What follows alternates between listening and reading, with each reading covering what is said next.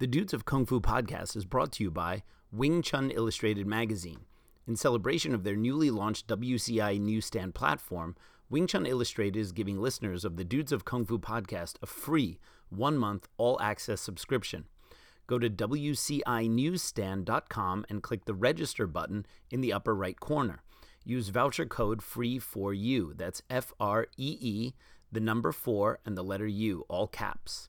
Don't forget to activate your account by clicking the link in the welcome message. The Dudes of Kung Fu love Wing Chun Illustrated Magazine.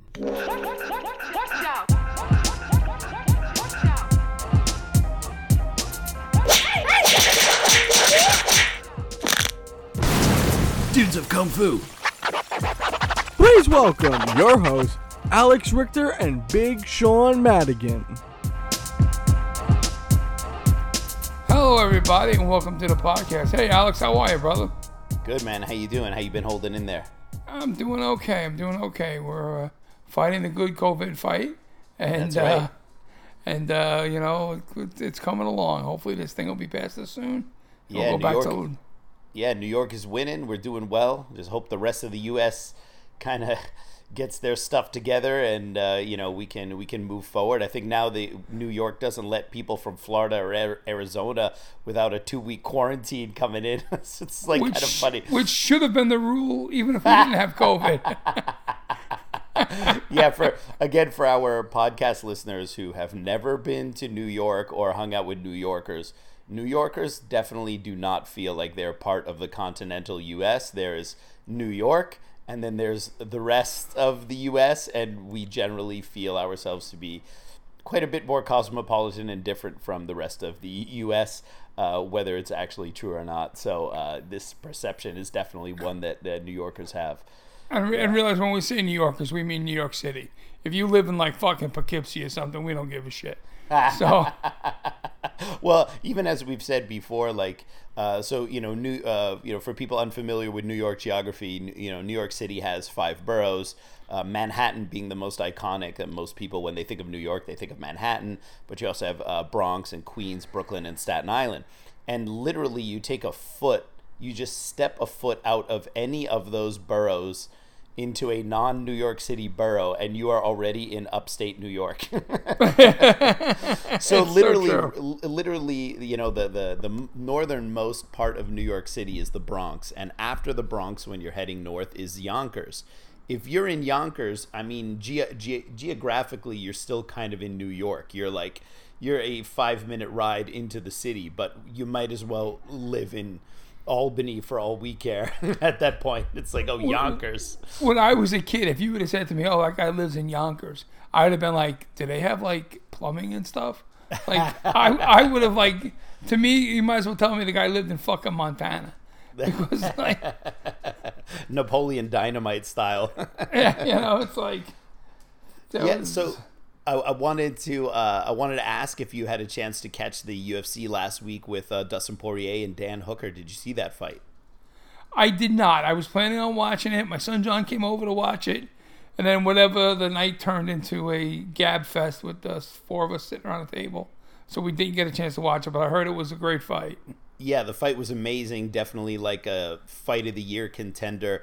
The thing that I noticed is it looked like uh, Dustin was doing some kind of, and even my wife noticed this. She's becoming a bit of a MMA fan. Uh, she was like, "Oh, kind of looks like he's doing Wing Chun in there because he was doing a lot of things, kind of that look like. I mean, of course, maybe not textbook Wing Chun or whatever, but doing some kind of forearm checks, things that look like Bong Sao, things that look like Pak Sao checks, and uh, it it really looked very Wing Chun to me, and I'm curious if other people, you know, with a JKD or Wing Chun background who saw that fight uh, picked up on any of those things.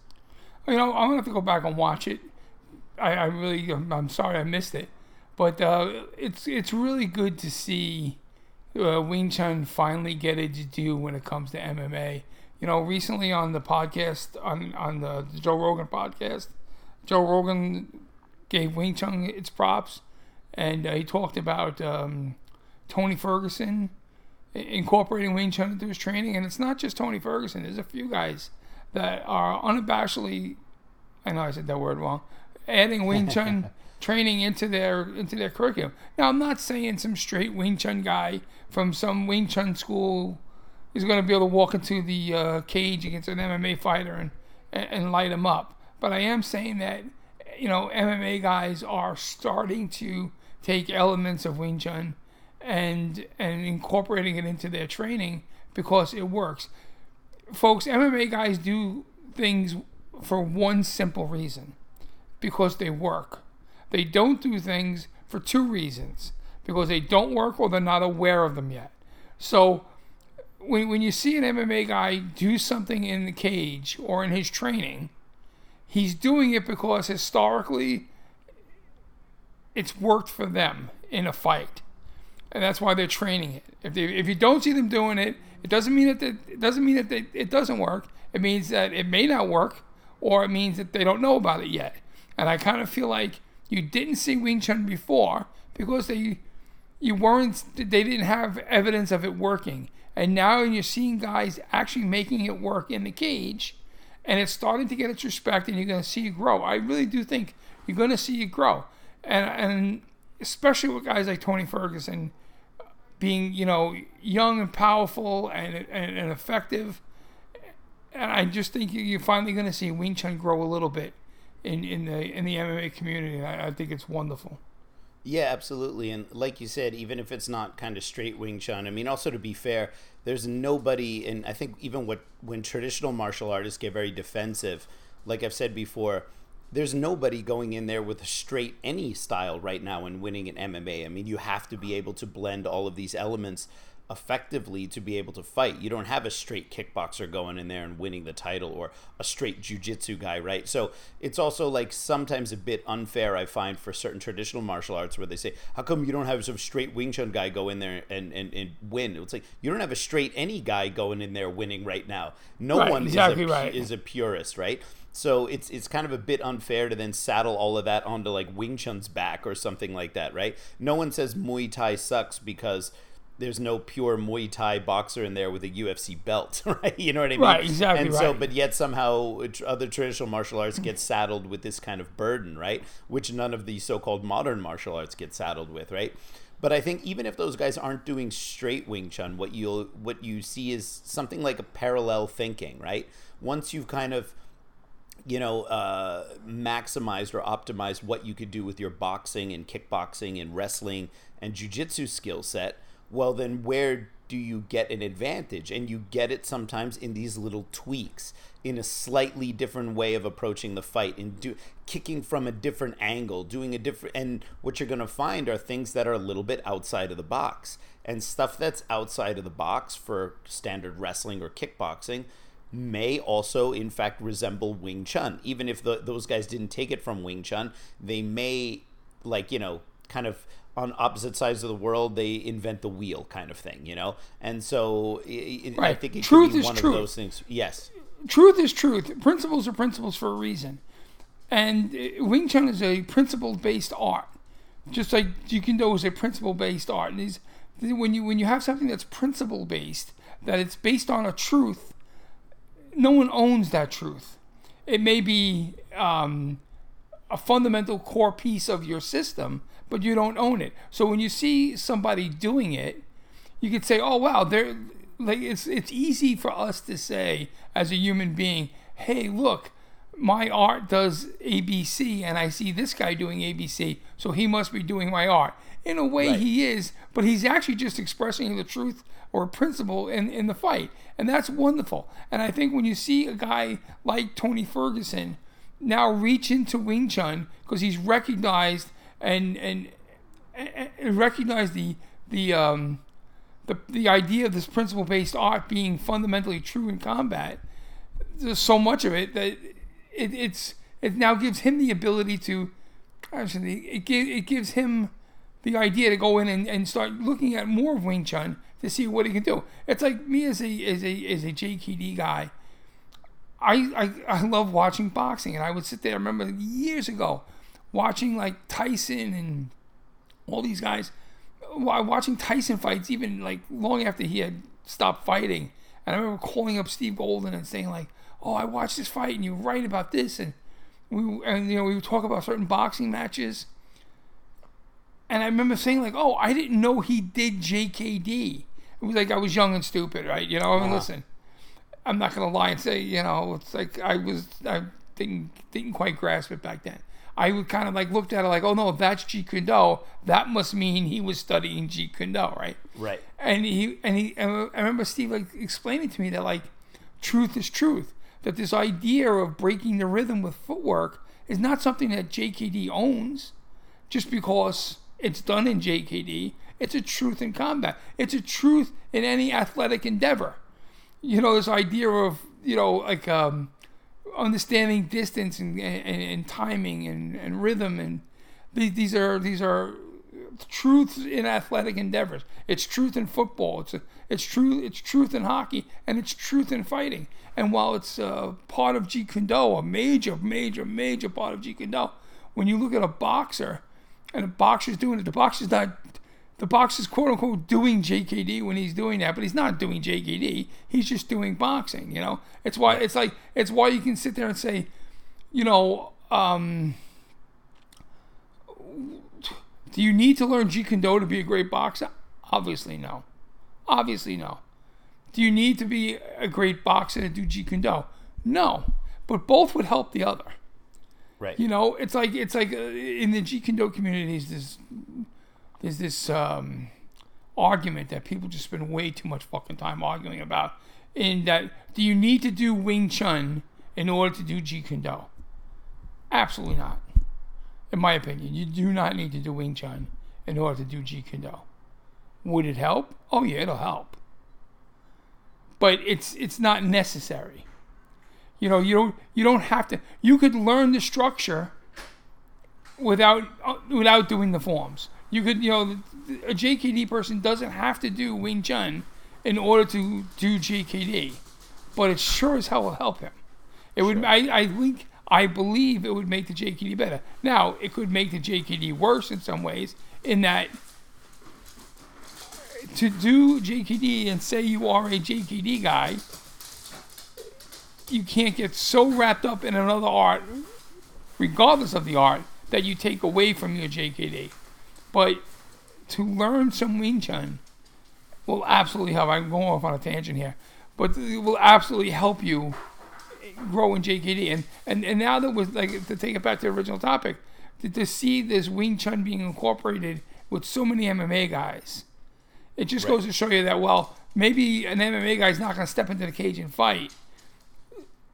It definitely shows you that there's there's some realistic combat ready stuff going on in Wing Chun, and it's finally being recognized by MMA guys. Yeah, absolutely. My uh, my good friend uh, Maurice Crump, who who did uh, uh, the movie The Protector Two with Tony Jaa, and he's also the trainer for Chadwick Boseman, the Black Panther. So he actually trained that actor for the for the Black Panther film, and he's a friend of mine. And Maurice is amazing. He moves like, I mean, he's in in terms of martial arts. um, practitioners, not just actors, because he's a legit martial arts practitioner that I've met in terms of raw physical movement and the ability to adapt and really blend like movement seamlessly in a martial arts way. I don't think there's anyone better that I've seen than Maurice Crump. He's phenomenal. And he's been to my school a couple times. Uh, he taught some seminars, and uh, you know he's just amazing. And so he told me one time he was uh, he met with Anderson Silva, and actually you can see online there's uh, some uh, training footage of Maurice together with Anderson Silva, and um, he told me that you know he was you know discussing some stuff with Anderson, and they were on the ground, and he showed you know Maurice is not a Wing Chun guy, but he knows a little bit about Wing Chun. He can he can do some Wing Chun stuff, it, perhaps even better than some people who claim to be Wing Chun people. Right. and uh, he showed, uh, I believe, I, I don't want to misquote him or whatever. It's been a few years since he told me the story, but you know he showed Anderson like kind of pak sao with a punch and lap sao with a punch on the ground, and he said Anderson is like, whoa, this is this the idea of controlling and hitting someone with you know at the same time he's like wow this is amazing. He goes uh, you know how come more people aren't doing this? Right? And he said that that was anderson's kind of observation after having seen that which is pretty interesting. Like you said you know sometimes if you don't see someone doing something in mma either they found it not effective for them or they don't know it yet. And I think that exactly. pe- pe- people might miss or might underestimate how specialized the skill sets of a lot of fighters are, and maybe how little exposure they have to things that are like a little bit outside of the box, right? So yeah, absolutely. So um, we have this topic tonight. Well, I actually, I have two. Before we get to the topic, because the topic is is all this talk about um, MMA and fighting, and I really want to talk about one thing real quick. Uh, recently, he was talking with a, uh, a a fellow JKD practitioner, and he had mentioned to me, kind of like offhandedly, what's the some what's something that you see commonly missing from a lot of JKD practitioners' game. And the first thing that popped into my head, which it's it's it's all the time, is it's it's rare to see a JKD guy. I'm not saying all JKD people, but it's rare to see a JKD guy that has proper head movement. Head movement in JKD is vital. It's vital. You need to be able to slip, bob, weave, level change. You need head movement. If you're and, and head movement is not just about preventing you from getting punched. You know that's that's a, that's a misnomer. It's while that's a, a major part of it that you want to be able to slip punches and things to that effect. Head movement will help set up you being able to punch your opponent. The idea of a, a level change, change the angle, and punch where his head will be. This will this will help you score punches. You realize when, when you when you move back, people are gonna follow you, right? So if if you have some proper head movement and you kind of slip, change an angle, and punch to where his head, if, if your opponent does not have proper head movement, he's going to move forward and his head position is predictable. Understand where, un, under, give yourself the ability to do two things, folks. You want to be able to move your head so that it's not predictable, and you want to see if your opponent moves his head. Because if his head, if your opponent does not have proper head movement, then all, it's only a matter of, of knowing what where he's stepping to. Once you know where he's stepping to, you know exactly where his head's going to be before he knows where his head's going to be. You understand? If, if, if he doesn't have proper head movement, it's just a matter of getting him to step forward, step to the side, and, and throwing the punch to where his head will be. You know, you that this is a vital game that proper head movement and change of angles will give you, and it's it's something that it's missing in in a lot of JKD schools. I don't know why. Um, maybe it's because it's something that's developed through some hard sparring and you know and and and, and intelligent intelligent hard sparring, not just two guys beating the shit out of each other. I, I don't know I don't know why it's missing, but it is missing in a lot of JKD groups. This idea of head movement and changing of angles, and um, if it's missing in your game, there's no reason to tell anybody. Oh, that's missing in my game. Just I think you should look into it. You know, look into head movement. You, you know, I'm sure there's must be YouTube videos about it, and you know, try and learn a couple of things, and, and grab a grab one of your friends in the in the in the school and, and, and really work on it. It will change your game. Proper head movement. There is um, actually because you mentioned like if for people who don't have it and want to learn it. I don't know off the top of my head. If I knew we were gonna talk about this, I, w- I would have looked it up in advance. But I'm pretty sure if you guys Google it or even just look it up on YouTube, you'll be able to find it. There's a guy who uh, teaches. He's got a head movement course. Like literally, that's all Oh, he teaches, really? right? Yeah.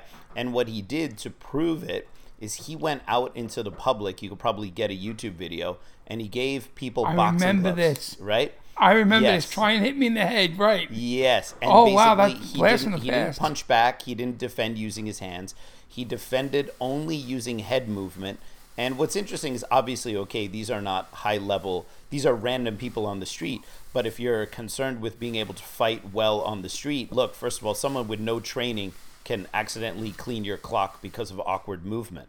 And the fact that someone doesn't have years of training doesn't necessarily make them less dangerous, right? Right. In fact, they're often more unpredictable because they're not going to come out with like a clean jab, jab, cross. They're going to, you know, swing wildly. So basically, the guy put his hands behind his back, if I remember correctly, and he just put gave people boxing gloves and and told them, like in the movie Fight Club, I want you to hit me as hard as you can, and he to hit him in the head, and no one could even touch him. And then he does this basically as a very uh, uh, thinly veiled advertisement for a course that he has. And I've actually seen some of the stuff that he teaches, and it's really intelligent, really smart. So I think if people just want to hone in on that one skill, you know, go on YouTube, go on Google, type in like, you know, guy invites people to hit him in the head or whatever it is. And uh, buy that guy's course. I don't even i think it's i don't even think it's a hundred dollars but definitely definitely worth it to really hone that skill. He shows exactly how to do it how to time it which way to go all that kind of stuff. It's like really really detailed and I, I highly recommend that. I think that'd be super helpful for anyone who wants to improve that skill. I mean, and you you watch the way Mike Tyson fights. It's all built around sway, body movement, and head movement. It's just and, and power. I mean, Mike Right. Tyson made famous the whole uh, head bag, right? The, the swinging head bag. I, I don't even know what it's called. I know I had one for the longest time. It was fantastic. And you know, it's just it's basically a, an old speed bag filled up with dried beans, and you know, it, you swing it above your head so that the bag is the height at the height level of your of your head and you swing it back and forth just to practice your head movement back and forth and ducking and and bob and weave and, and be able to you know throw punches and to develop the ability to throw punches in there. Um, it's it's a fantastic training tool this head head movement bag. I gotta find out what the real name of that is. It's got Right. but um, if you want to really, really increase your uh, ability to fight and control a fight, I strongly suggest um, uh, head movement. looking for head movement. Yeah, awesome. So, uh, yeah, and I mean, also Tyson's style was called what? It was called the peekaboo style, right? Right, So right, that, exactly, that right. definitely gives one a little bit of the impression of what you know, maybe the more important elements are of that style. Um, but yeah, so our main topic tonight's kind of, uh, um, well, I, I suppose depending on who you are, some people might think it's, I'm not going to say controversial, but let's say a very heated topic to talk Yeah, about. I, I think it's somewhat controversial because I think martial artists. It, it seems to be, it seems to be an accepted truth in the martial arts uh, that you and I disagree with. The the, uh, the we, we we disagree with this paradigm. You Yes. know, um, well, again, you bring it up, talk about it a little bit. So, um, yeah, this whole idea about things like challenge fights and challenging other people, uh, usually it's within the same family because when it comes to kung- when it comes to kung fu, uh, it, very rarely is it like I'm the Wing Chun guy and I want to challenge the Hong Kong guy. It's like it's always within its familiarity breeds contempt. It's always within the same family. Maybe not the exact lineage, but it's always people kind of in the same neighborhood that tend to say things and literally grown man babies decide that because someone said something about the history of their style now now this is a fight worthy cause. And so the reason this came up is because recently a mutual friend of uh, both uh, uh, Big Sean and I's was quote unquote challenged somewhere online, somewhere in the social media stratosphere, uh, by someone who basically got upset that this friend of ours had written an article, something about the history of some style or whatever. And other people used this article to basically call out this other instructor and say uh, maybe that his story isn't entirely factual or something like that, right? And this guy got so super upset that he basically challenged our mutual friend to a fight. Well, lo and behold, this man baby um, also blocked our mutual friend, which means that our mutual friend cannot physically see the challenge, which is also really funny. It's kind of like, I'm going to challenge you to a fight, but I'm going to make sure that I blocked you all over social media so you never see it, which is kind of like, uh, like you cannot write this stuff, right? This is really ridiculous. And this is the epitome of man baby behavior because as someone who comes from the Leung Ting lineage within Wing Chun, which is a somewhat uh, heretical, uh, perhaps even controversial lineage within the Yip Man line, um, I'm used to a fair amount of slights and attacks and things like that that people say.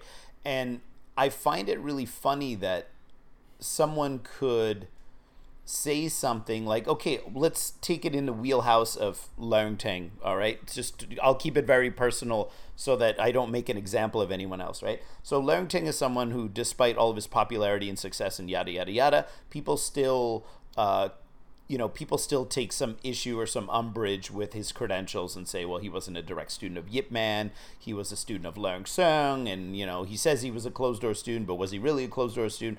All this kind of stuff, right? And it's funny because, you know, what is the thing that people always get upset about? People always get upset about when you try to offend them. But the funny thing is, people don't realize that if they're trying to prove a point on their side, they have no problem offending you to prove their point, just as long as you don't offend them. And so what and and this is kind of the level of discourse of everything. It's like I'm going to tell you why your lineage totally sucks because I have all these reasons. But then you say one thing about me and then suddenly it's fighting words and it's like wait a minute, you don't realize that you, you you're literally not allowing the other person to return volley on the same thing that you're doing to them. So anyway, if I go back to my wheelhouse, right? So there are people that say, okay, Leung Ting never learned from Yip Man, or he wasn't this, or wasn't that, or whatever, right?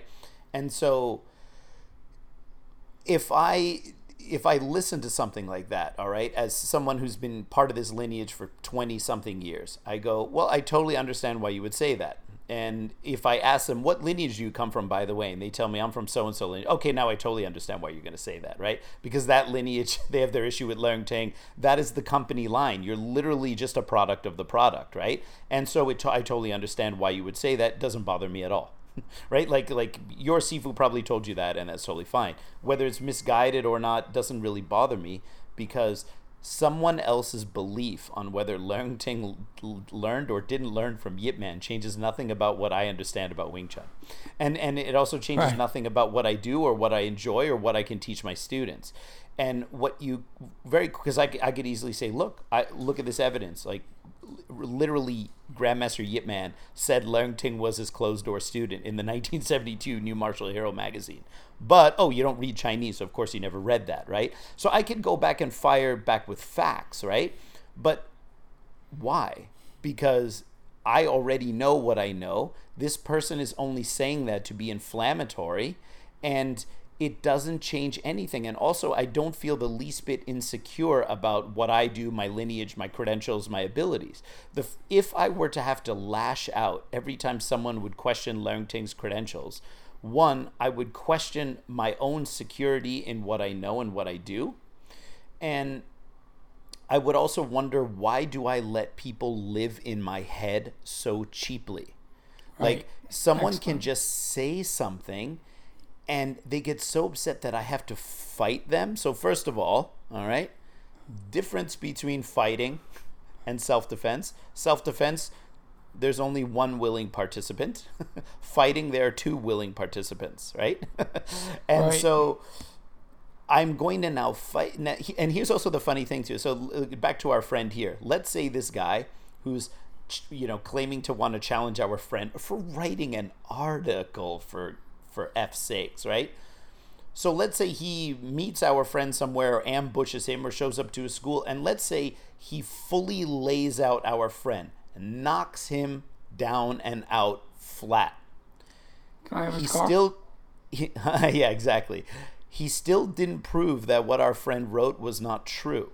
Right. That's and, the big and what, thing. Yeah, and what it is is that what they're trying to do is mask some kind of insecurity in this particular case about their lineage or their credentials and they're trying to mask it with well i could probably punch this guy out.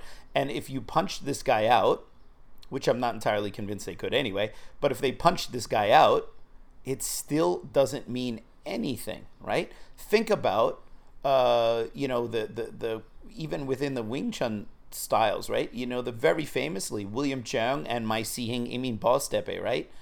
The after that incident that didn't change anything.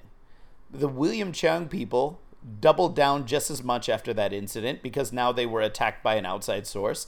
And all the Leung Ting people felt exactly the same as they did before. And everyone else outside of William Cheung and Leung Ting didn't have their opinion change. If they had a favorable opinion of William Cheung, then they thought that the incident was terrible. And if they had a disfavorable opinion of William Cheung, they would have remained absolutely the same. So whether you go and punch someone's lights out, or wrestle them to the floor, or do whatever, doesn't change the narrative in the general martial arts world as much as people think it does. If you want to argue lineage or dates, then you write an article. If if if you want to talk about the veracity of one's kung fu style versus another one and you have a willing participant, then by all means have a challenge fight and make it fair and do it open.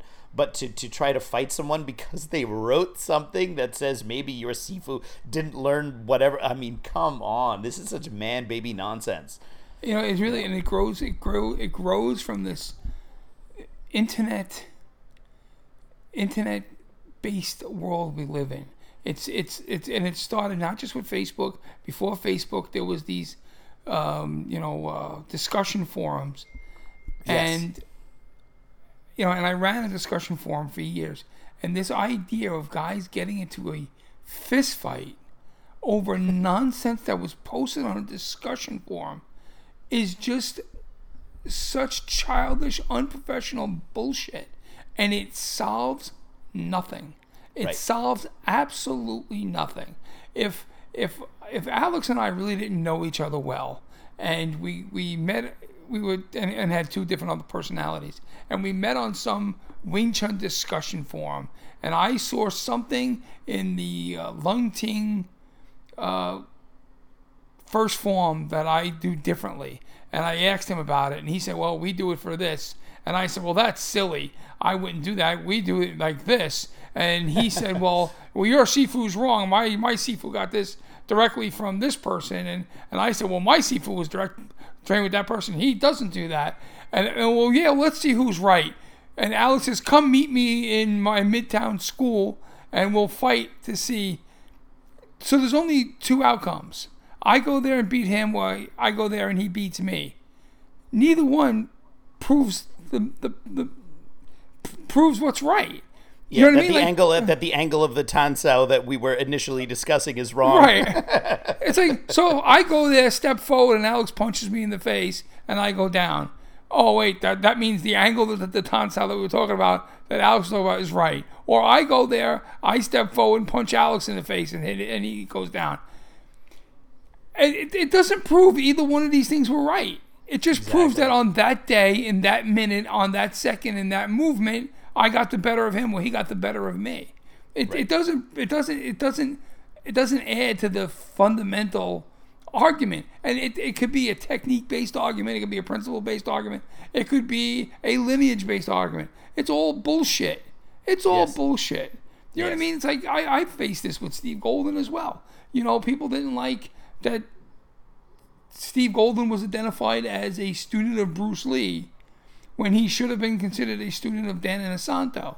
Even you know, even even though he trained in Bruce Lee's Chinatown School and in Bruce Lee's backyard, it's like so people say, well, he's actually an Inosanto guy. Who you know what? Who gives a fuck?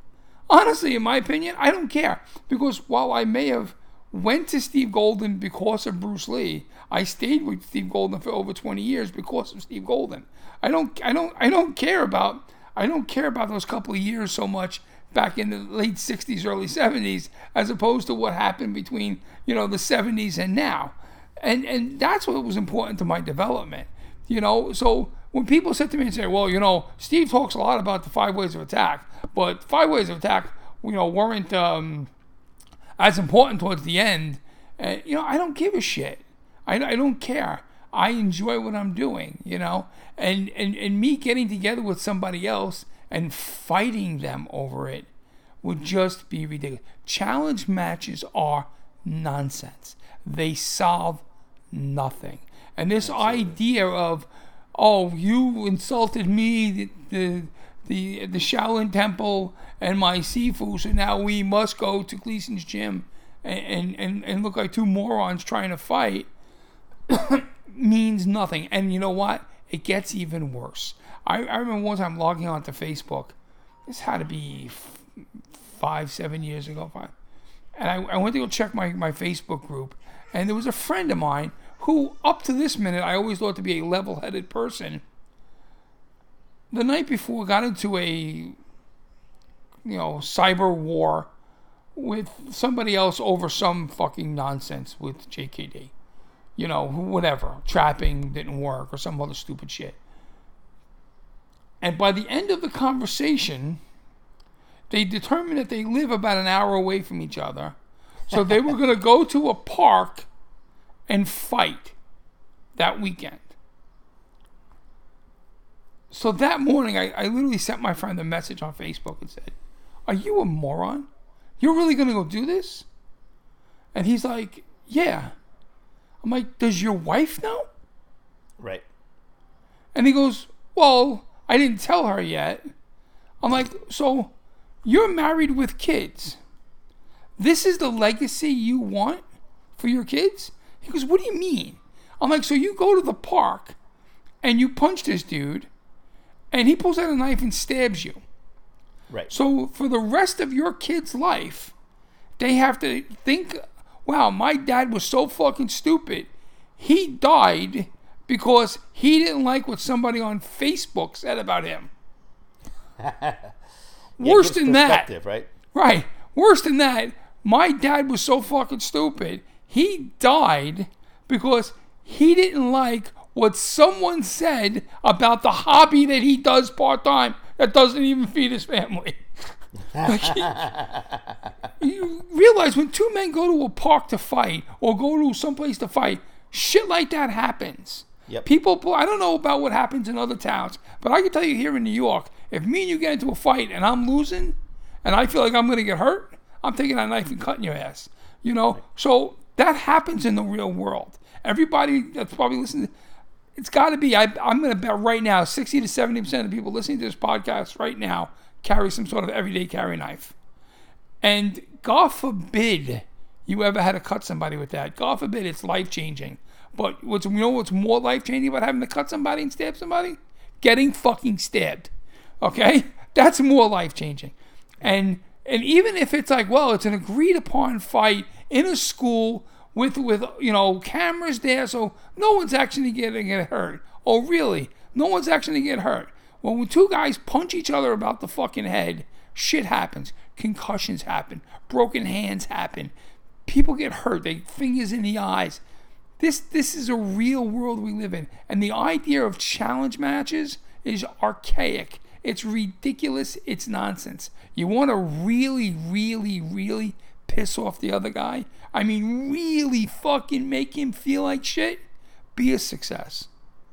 Yep. Being a success will fucking piss that guy off beyond belief. You know how many guys wanted to fight me and I kind of laughed at them and and it just drove them fucking nuts.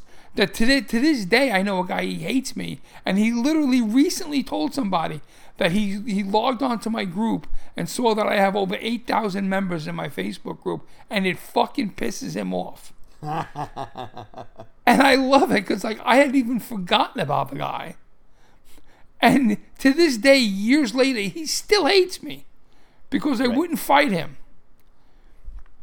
If you really, really, really, really want to piss off somebody, be a success. I mean, look at Alex. Could anybody on this earth even like him? No, it's impossible. it's impossible to actually like Alex. And does Alex go around beating everybody up? No. He's become a success, and that pisses off everybody around him because he's a success. I mean, there's absolutely nothing likable about Alex, right? And yet he's still Very little. very little, you know? It's Very like, little. you know, this is, but this is the way to live your life. Be fucking happy, folks. And and this idea of challenge matches, where I mean, Alex can speak about this better than I can.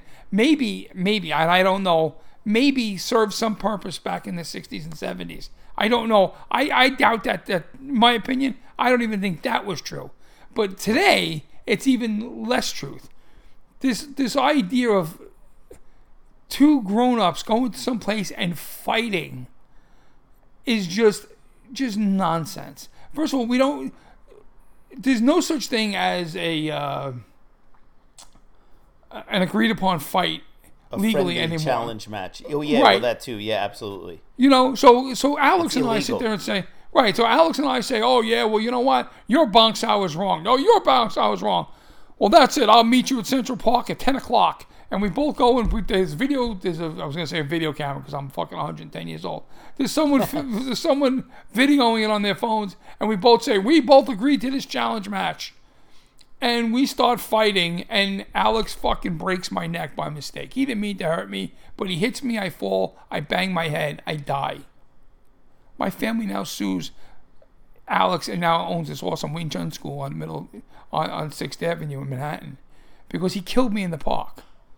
Well, was an agreed upon fight. No, you know there is no challenges anymore. That's not that's not even legal. You know, it's just it's it's it's stupidity. It's absolute utter stupidity. To th- this idea of challenge fights. Yeah, especially when you look at like the reasons for it and what people say the reasons are, right? So there's so many people that say they're going to fight for the honor of their lineage or their style, but the entire reason that they're goaded to fight is personal ego.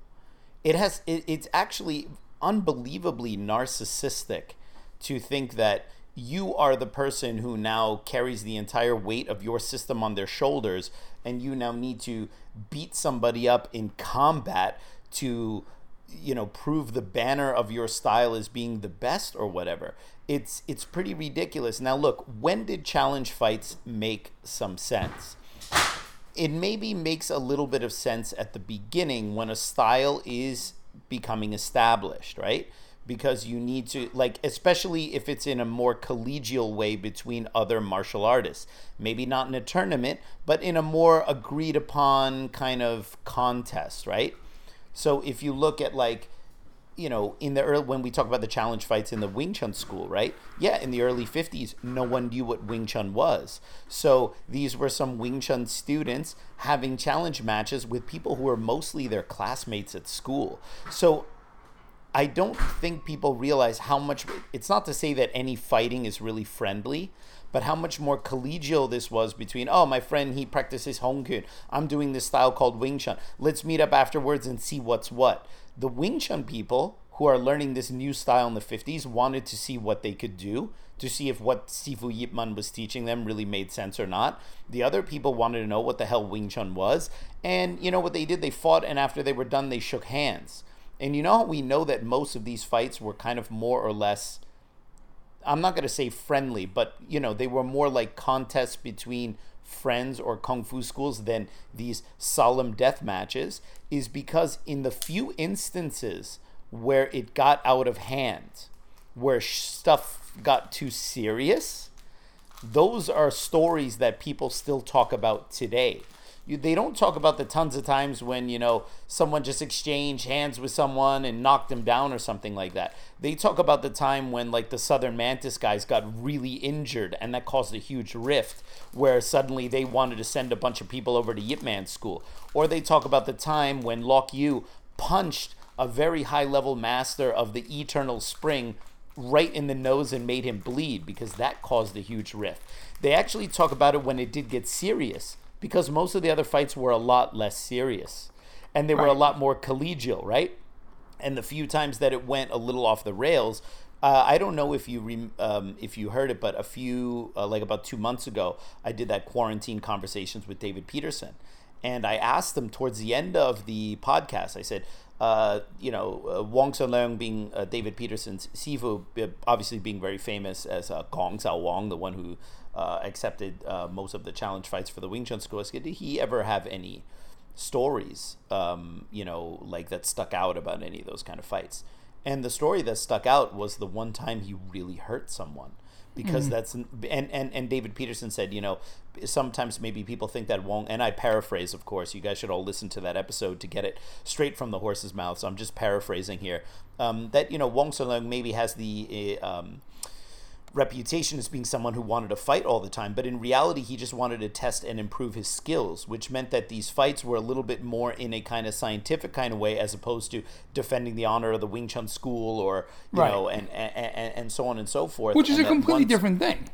It's an Exactly. absolutely completely different thing. which is a lot more on uh, what you always the, the term you like, which is combat athletics. Maybe that is Right. not what they were that's wouldn't how the, that's not necessarily how they would phrase it or wasn't done in the exact same way but it's in the same spirit as opposed to like i'm defending the honor of the and of course they're proud to to be from the Yip Man school or whatever, but it, it's not quite the same. It's done in a lot more. I'm trying to improve myself, and and you know Wong ended, and it was the last challenge fight that he had officially, and he hurt the guy, and he hurt Right. the guy really bad.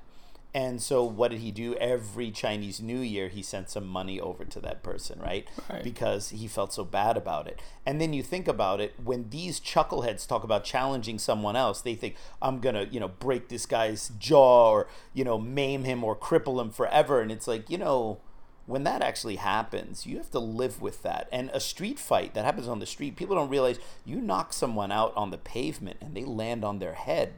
There's a reason why fighting contests are done on canvas or mats.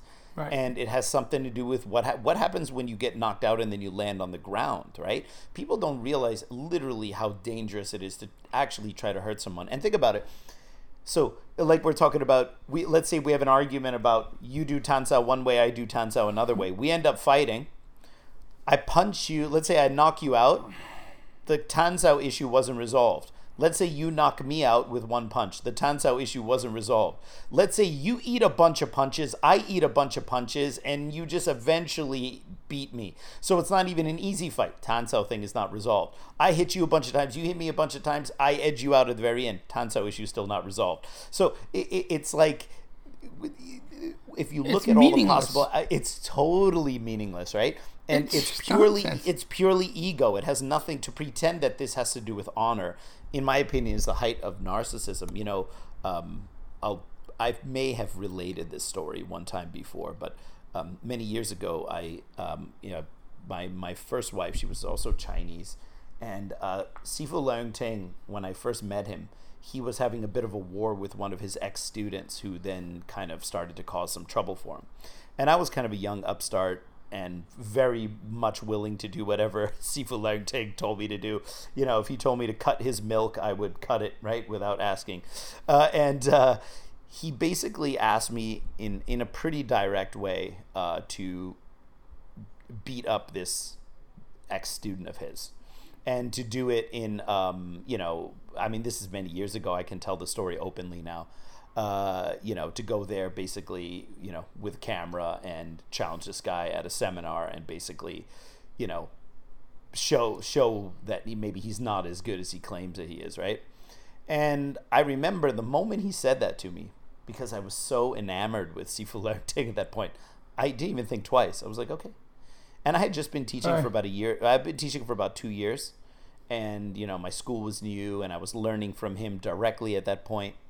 And I remember I went back and told told my my first wife about that. I go, yeah, uh, I think I'm gonna have to fly to this other country, whatever. And and if, and she just looked at me, and she's like, "Are you crazy?" She goes, You have a wife. You have a business. You're going to go to a foreign country and essentially assault somebody for somebody else. And you're going to leave that place without anyone doing anything to you, without the authorities being involved. You're going to get on a plane and fly back. Right? And Right. and I was like, Oh yeah. Like, it's like like I didn't even like it didn't even like dawn on me to think about the the most the most obvious of consequences, not to mention what could have gone wrong in the fight itself. What if it had gone wrong for me? What if I got knocked out and landed on my head and I'm in a foreign country in a hospital? Right, like, like you know, but though, like, and it sometimes it takes someone who doesn't do martial arts to go like, what what the like, what the f kind of world are you living in? This is this is absurd. This is not how humans and adults interact. Right. It's it's an archaic way of thinking that Yeah. and that gets that gets put on martial artists by other martial artists and makes them feel inferior if they don't take part. This idea of well, we're fighters and they're fighters, so this is how we're going to solve our solve our Yeah. mis- disagreement. We're fighters, so we have to fight. Give me a fucking break. Grow the fuck up. Have a discussion Yes. sit down and say, "Hey, Alex, why do you have such a stupid looking tansao?" And he would Right. laugh and say, "Listen, you fat bastard, I do it this way because of that." And I say, "Oh, wow, you know what? I never tried that. I should try that." You know, Yes. or you know what? I tried it; it didn't work for me. Well, maybe we'll get together and work on that one day. Sure, Or sure. you know, like that kind of thing. Like that's how that's how grown-ups f- fight, quote unquote fight. You know, we, we, we I can sit there and say, nah, you know what, I tried it, didn't work for me. And Alex will sit there in his head and say, Well, okay, well, it works for me. I don't know what the fuck his problem is, but that's fine.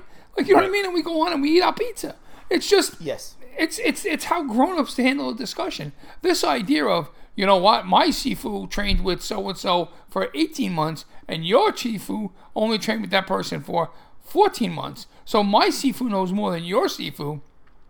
So that makes me a better fighter than you. No, it doesn't. It doesn't. It means nothing.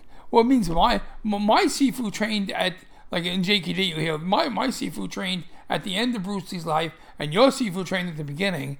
So my Sifu's Jeet is more up to date to what Bruce Lee was doing than what your Sifu was teaching. Okay, who gives a fuck? Who gives a fuck? I don't care. It doesn't matter to me. Now, I doesn't mean I don't respect what your Sifu is doing. I absolutely respect, but it doesn't mean that what you do now is any better than what I do.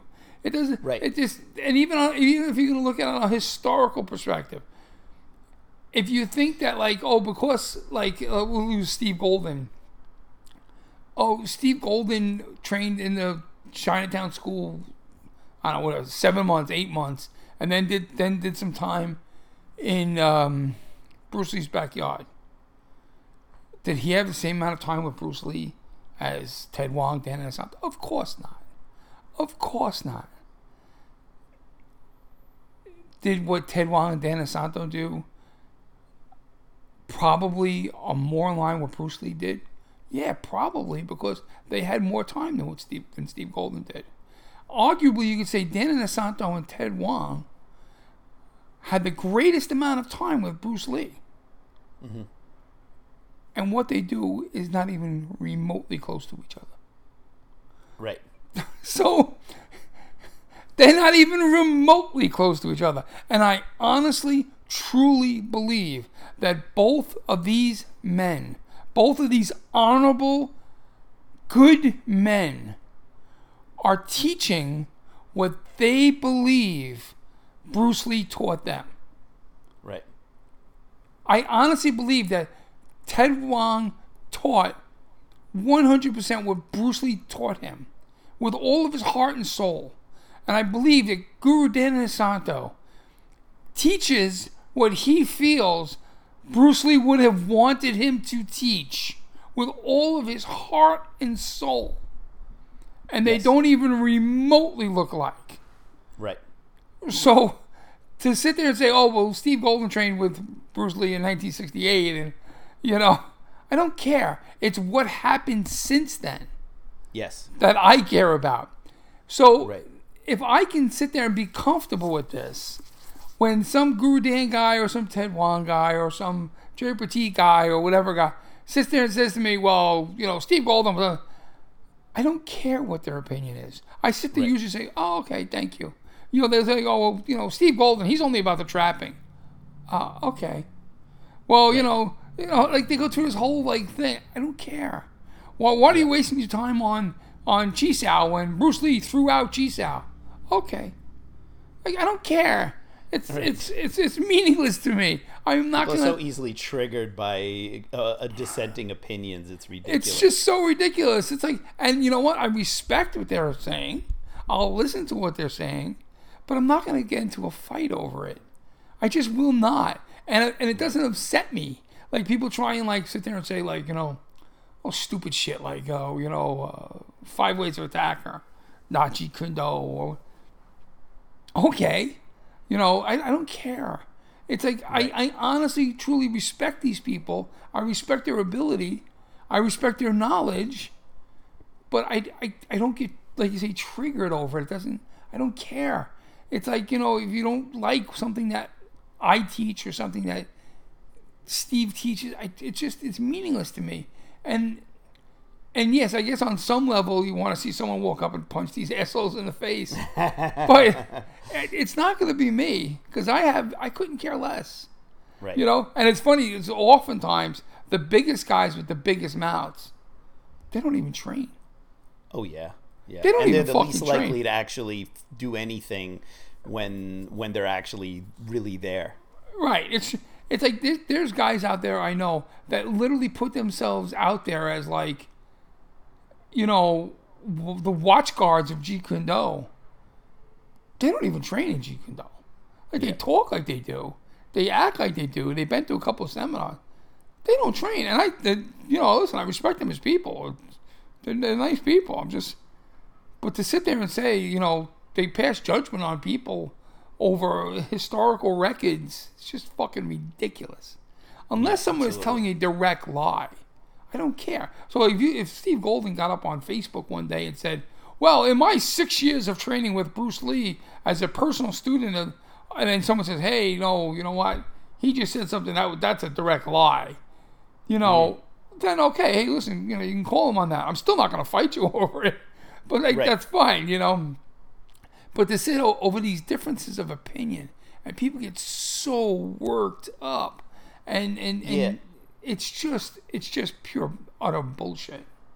Well, I also think part of it is that ultimately, again, it comes to ego and it comes to insecurity. Because if you've really trained something deeply and you've practiced it and you've, you know, even taught it and you've worked it and developed it, you have an understanding of something that also allows you to understand the pitfalls of it. You know, like if you're really good at uh, Jeet Kune Do, for example, you also understand as a Jeet Kune Do person the things you need to watch out for because of your tendencies. If I'm a Wing Chun person and I really understand Wing Chun, I know where Wing Chun is really strong and I know where Wing Chun is weak. So you learn to use it defensively against your liabilities because you really gain a deep expertise, which means you also know the faults. But people who don't gain a deep expertise, feel that anytime you criticize something as an affront to the entire style and they get very defensive because ultimately their depth of knowledge is not deep enough to actually defend something critically because they think you're criticizing them and their style as opposed to just making a cohesive point. And i think one of the you know I, would like to give our listeners an example of someone that you know they should try to follow as an instructor and it's not Wing Chun or Jeet Kune Do, which I think is makes the point even more powerfully. If you listen to John Danaher, who's one of the best guys from Renzo Gracie in New York, if you go on YouTube and type in John Danaher and just listen to him explain Brazilian Jiu Jitsu, what I'll tell you guys who don't know about Brazilian Jiu Jitsu is that the Henzo school is very technical, very advanced, and they have a very specific methodology, which is maybe a little bit different from some of the older strains of Jiu Jitsu.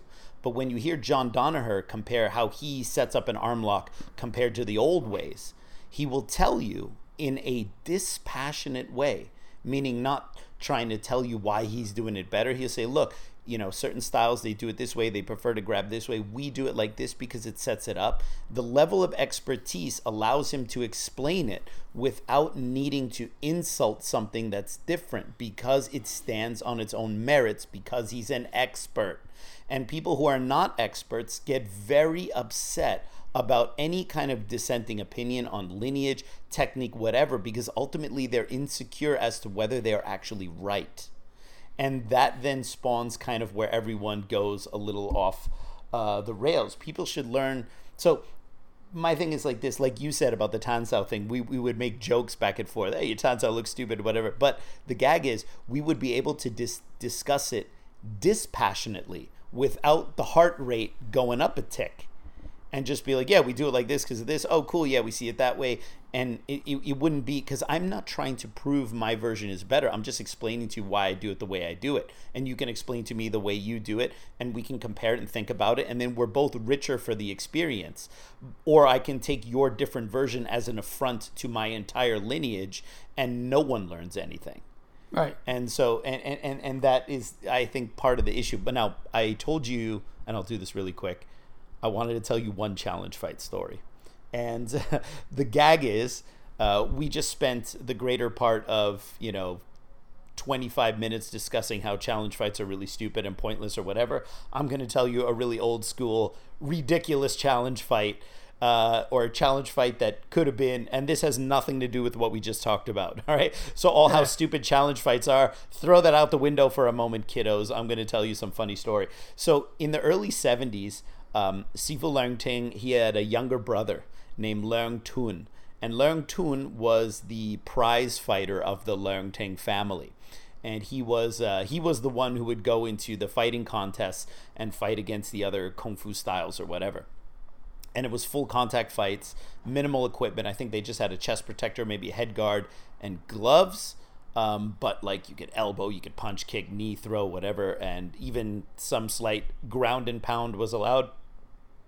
And so the younger brother, Leung Tun, was the kind of the champion of the family. And so he had a fight with a practitioner from another martial arts style. I'm not going to mention the style.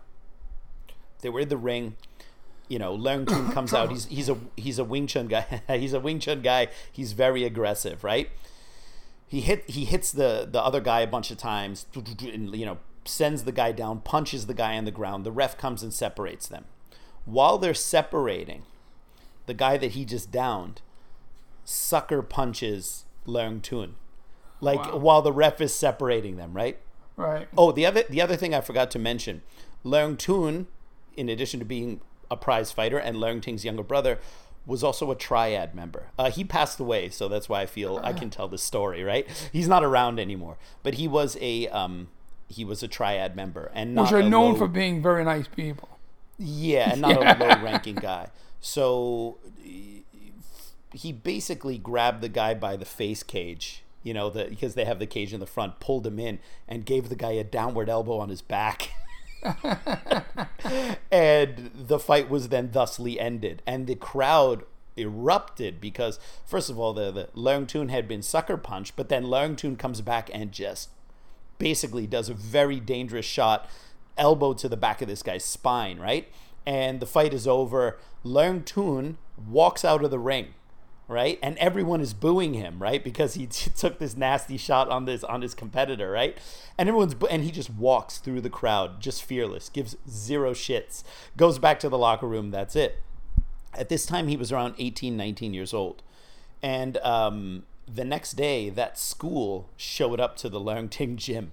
Like outside the Leung Ting gym, the Sifu Right. was there, and uh, the you know all the people were there, and uh, they basically wanted the- head guy or one of the head guys because apparently the guy who lost was one of their main fighters.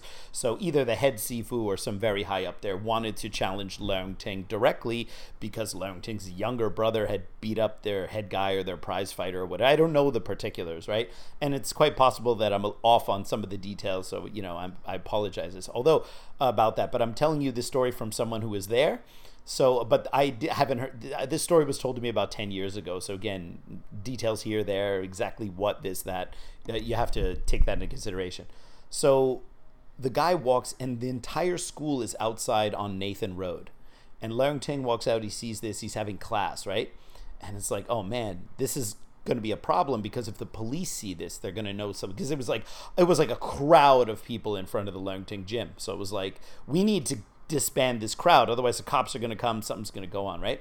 And so the the the representative or the Sifu or whoever goes into the Leung gym, and, Le- and Sifu Leung is he's very savvy, right? Uh, the guy goes, yeah, we're you know we're here to challenge because what your brother did, like you know he hurt the back of our best fighter, whatever it was. And Leung says, okay, I'll tell you what. this is a very this is a very Leung way of doing things. He goes, you bring five of your fighters, and we'll bring five of ours, and they'll have a fight here, and the best out of five wins. Because Ting always does that when it comes to challenges. Because one person could slip and fall, and then suddenly you lost. But if you have like five of your best guys versus five of their best guys, then the best out of five is a better sign of how good your school is than whether one person defeats one person. Because Right, you could right. slip on a banana peel and lose and be a better fighter than the other guy, right? So Sifu Legtig's thing was always like five of your even like in the '90s when they wanted to fight the Gracies with Emin and all that, they were like five of your guys, five of ours. It's always five and five. That's always Leung Ting's thing, and so they were like, uh, okay. And while they were going out, Leung Tun, the younger brother who had just smashed the other guy the day before, he walks to the gym. And uh, he was, I told you he was a triad. He was smoking a cigar, okay, at 19 years old, having just had this ring fight the day before. This kind of give you an idea of what Leung Tun was like a young upstart with Wing Chun skill, a fighter, triad member smoking a cigar on the street. He sees the crowd in front of his brother's school he walks through the crowd. Mind you, these are all Choi Lei Fut people from the school that hates him because he beat up their guy. He walks through the crowd fearlessly, walks up into his brother's school, smoking a cigar, walks in and asks, Where is the Sifu of that Choi Lei Fut school? And that Sifu was in there because he was negotiating with Leung Ting. Oh, this He- was a and look- Charlie Foot School? oh, did I just say that? Yes. Oh, damn it. All right, uh, Hung Kuen, whatever, uh, other style, whatever, right? And so, uh, sorry, I totally let that slip. So anyway, he, idiots. So anyway, he, he walks in and he asks to see the Sifu. He goes, he's smoking a cigar and he goes, where's the Sifu of this school or whatever? And the Sifu was there. And at that time, he was negotiating with Leung Ting, five of my guys, five of your guys. And Leung Tun looks at him, puffing the cigar. He goes, okay, how about you and me just fight right now? He goes, "We'll just settle this right now." After like Tu, uh, Ting is trying to manage like some kind of amicable five on five kind of like fight or whatever, Leung Tu just comes in and nukes the whole thing. He's like, Leung Tun is like, "How about just you and me?"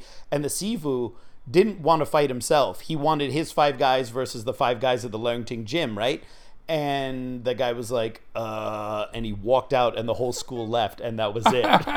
and I just go like, you know, I always wish I had met Leung Tun because he, I think he passed away in the early '90s. But every time I hear these stories, like he just seems like an absolute psychopath. But everyone tells me he was the nicest guy.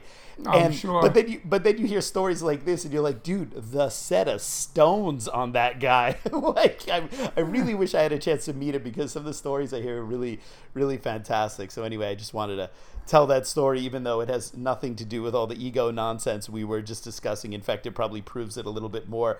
Uh, but I just thought that that was such a such a kind of funny old school a story cool that could story. probably never happen again in the history of uh, Hong Kong martial arts. But anyway, yeah, That was a cool story. People, you got to remember there's a difference between self defense and fighting. yes, You know, and you know, someone's gonna hurt you, hurt your family, and you fuck them up. But this Yes. idea of fighting because he said my teacher isn't this or my system is that or hey Sean you're fat. I mean like are you kidding me? I'm sorry, I'm not in the fifth grade. I'm not gonna fight you after school because you said something mean about me. It's just beyond ridiculous. And if you think I'm any less of a martial artist for that, okay, I don't care. That's Right. fine. You know what I mean? Now, if you come in and hit me, well, then you're going to get hurt. it's a different situation. It's a different situation. But if you come and tell me I'm ugly or my teacher is no good, I, I don't care. And you know, and some people I think I don't I don't want to say they're well-meaning because I think deep down they're not. But they they they offer a lot of people offer insults in the guise of advice. You know, um, like they'll come to you and say like, you know, um, so and so lineage are known for being better fighters than your lineage. And there's a school that does that lineage not too far from you. So maybe it'd be better if you look into that rather than the lineage you're doing, just because they aren't known to be better fighters. Oh, really? Well, I wonder why they're known as better. Well, back in the late 60s, the founder of your lineage and that lineage sparred on some rooftop in Hong Kong. And people say that that lineage did better than your lineage. There you go. 40 or 50 years ago, something happened on some rooftop in Hong Kong. And that affects me here. Why? Exactly. This this should anger me. Why? Like you know, it's just, and it's and it's it's offered in this guise of advice, right. but it's not. It's an input. It's it's it's an insult, Yes. and it's well, it's, it's it's an attempt at an insult. It's a strikeout because I don't care, but Right. You know, and it, it happens all the time. It happens in Jeet Kune Do. It happens in Wing Chun. It, I'm sure it happens in all the other arts. Mm. But this, this idea of wanting to fight people for for nonsense like this is just utter ridiculous, and it's it's this, it's it's just this whole I don't know ridiculous society, and it's it's it's a Facebook society, it's an internet society because Yeah. you know back back before the internet to have something of some sort of equality equality of this would be like if like I wrote in some letter to a magazine and it got published in Black Belt magazine. Like remember they had those letters to the editor in the beginning of Black Belt magazine? I don't And- like what you put in that article. Right, you know. and then oh well, I'm gonna go hunt this guy down and fight him. It would be so hard for this to kind of happen back then. You know? It's just it's just ridiculous. And I think the best line that you, the, the whole podcast today is something you kind of said flippantly and off as an offshoot. And it was the best line of the whole podcast. Try and explain it to a person that doesn't do martial arts. You said something like, you know, you've talked to if you tell some non-martial artist this, Yes. it's it gives you know because they're, they're normal non-martial artists are normal they're not wrapped up in this complete ego-driven near religious fanatical loyalty to some lineage bullshit that is drummed into martial artists these days and i say these days and i mean over the last 40 years it's Right. utter ridiculous that I'm expected, that Alex was expected by Leung Ting to go fight some dude because some dude insulted Leung Ting or whatever the fuck Right. it was. It's Right. just ridiculous. Hey, you know what, Mr. Ting? Go out up your fucking ass and go fight him yourself. You Mr. know, Ting. it's just like Mr. Ting. fuck. I'm sorry, like fuck off. And I, that's Yeah. and, and I don't mean that just for. I'm not saying that to Leung Ting. No, I, I, you know, understand what you're saying. Yeah. I'm saying it as if for any teacher to go tell their student to go fight somebody because they insulted the teacher or the lineage or the system, fuck you, you go fight him. Oh, well, I can't, I'm 80 years old. Well, then maybe it's your time for your dirt nap. Leave me the fuck alone. It's just this this bullshit and this this idea of like, oh well, you know, you don't know you don't know why we do this, so come meet me in my school and I'll fight you. I see this on Facebook a hundred fucking times. And I honestly, truly feel bad for the ego driven person who I know can't sleep at night. They can't sleep at night because they're so maddened with fucking anger and hurt to their ego and, and, and bullshit that, oh my God, they don't understand me. Like nonsense. I'm not getting the respect I should get. It's it's Right. it's just completely wrapped up in so many martial artists that I, I you know I used to laugh at them, but now I even feel bad for laughing at them. I truly feel bad for them. Like I truly Yes. feel bad for them because it's just it, I, it must it must completely destroy them as people that they because you know because someone disagree if you need to challenge someone to a fight because they disagree with something you wrote on Facebook you really need to like go and talk to somebody Yes. it's it's it's time, bro. It's time for you to just go and and and and figure out what's triggering your anger.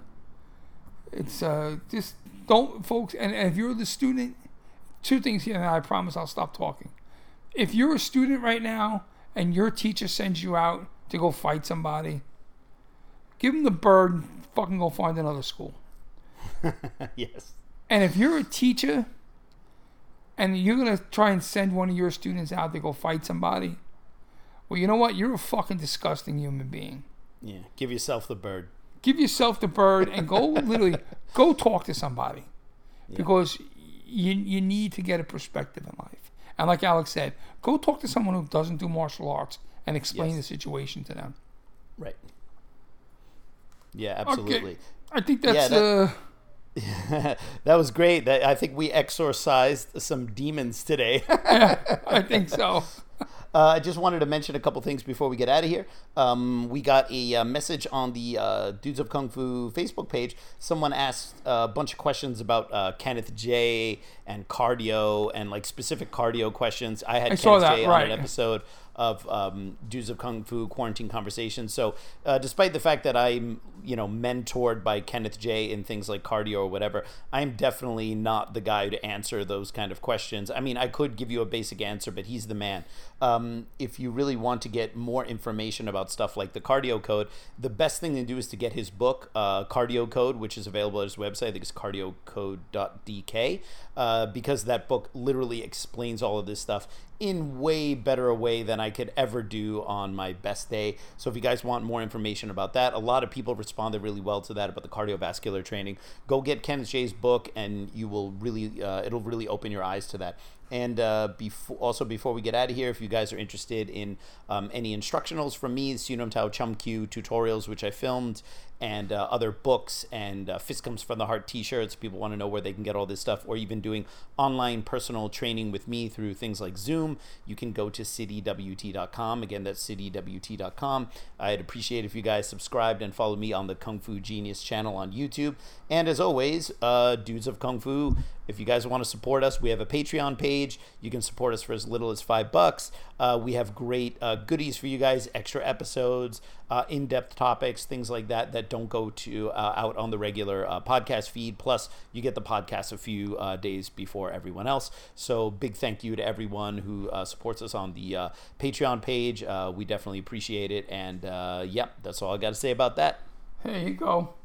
All right, folks. All we'll boss. catch you. We'll catch you soon. Take care. Bye bye. Thank you for listening to our latest episode. Please help us get the word out there by sharing this and other episodes on your favorite social media platforms. If you're enjoying the Dudes of Kung Fu podcast, there are many ways in which you can support it. Go to dudesofkungfu.com slash support to find out how you can help your favorite Kung Fu podcast. We are currently using Patreon to automate great benefits to those who support the podcast. As a supporter of the Dudes, you'll get early access to episodes, as well as a number of other benefits based on your donation level. This includes in depth topic lectures and even monthly live video conferences with the dudes. Again, go to dudesofkungfu.com slash support to find out more about that. As always, you can help support us in small ways as well. Give us a like at the Dudes of Kung Fu Facebook page and share links to episodes. If Twitter is your preferred social media outlet, you can follow the Dudes of Kung Fu there as well. Both Big Sean Madigan and yours truly are on Twitter too. Dudes of Kung Fu is now also on Instagram, so tag it along with the hashtag Dudes of Kung Fu whenever you post something related to the podcast. A great way to support the dudes is to rate and review it on either the iTunes or Android app stores. The written reviews are immensely more helpful than just giving us a five star rating. If you have any suggestions for topics or guests, please write us at the Dudes of Kung Fu Facebook page. Please understand that neither Sean nor I can guarantee a response, but we will consider any serious suggestions. And finally, I ask that you help spread an open dialogue with other practitioners of martial arts. Chinese Kung Fu in particular has long since suffered from caustic political discourse, which can only change with you. Remember, the person you wholeheartedly disagree with doesn't love martial arts any less than you do. Take care, and thank you for supporting the Dudes of Kung Fu!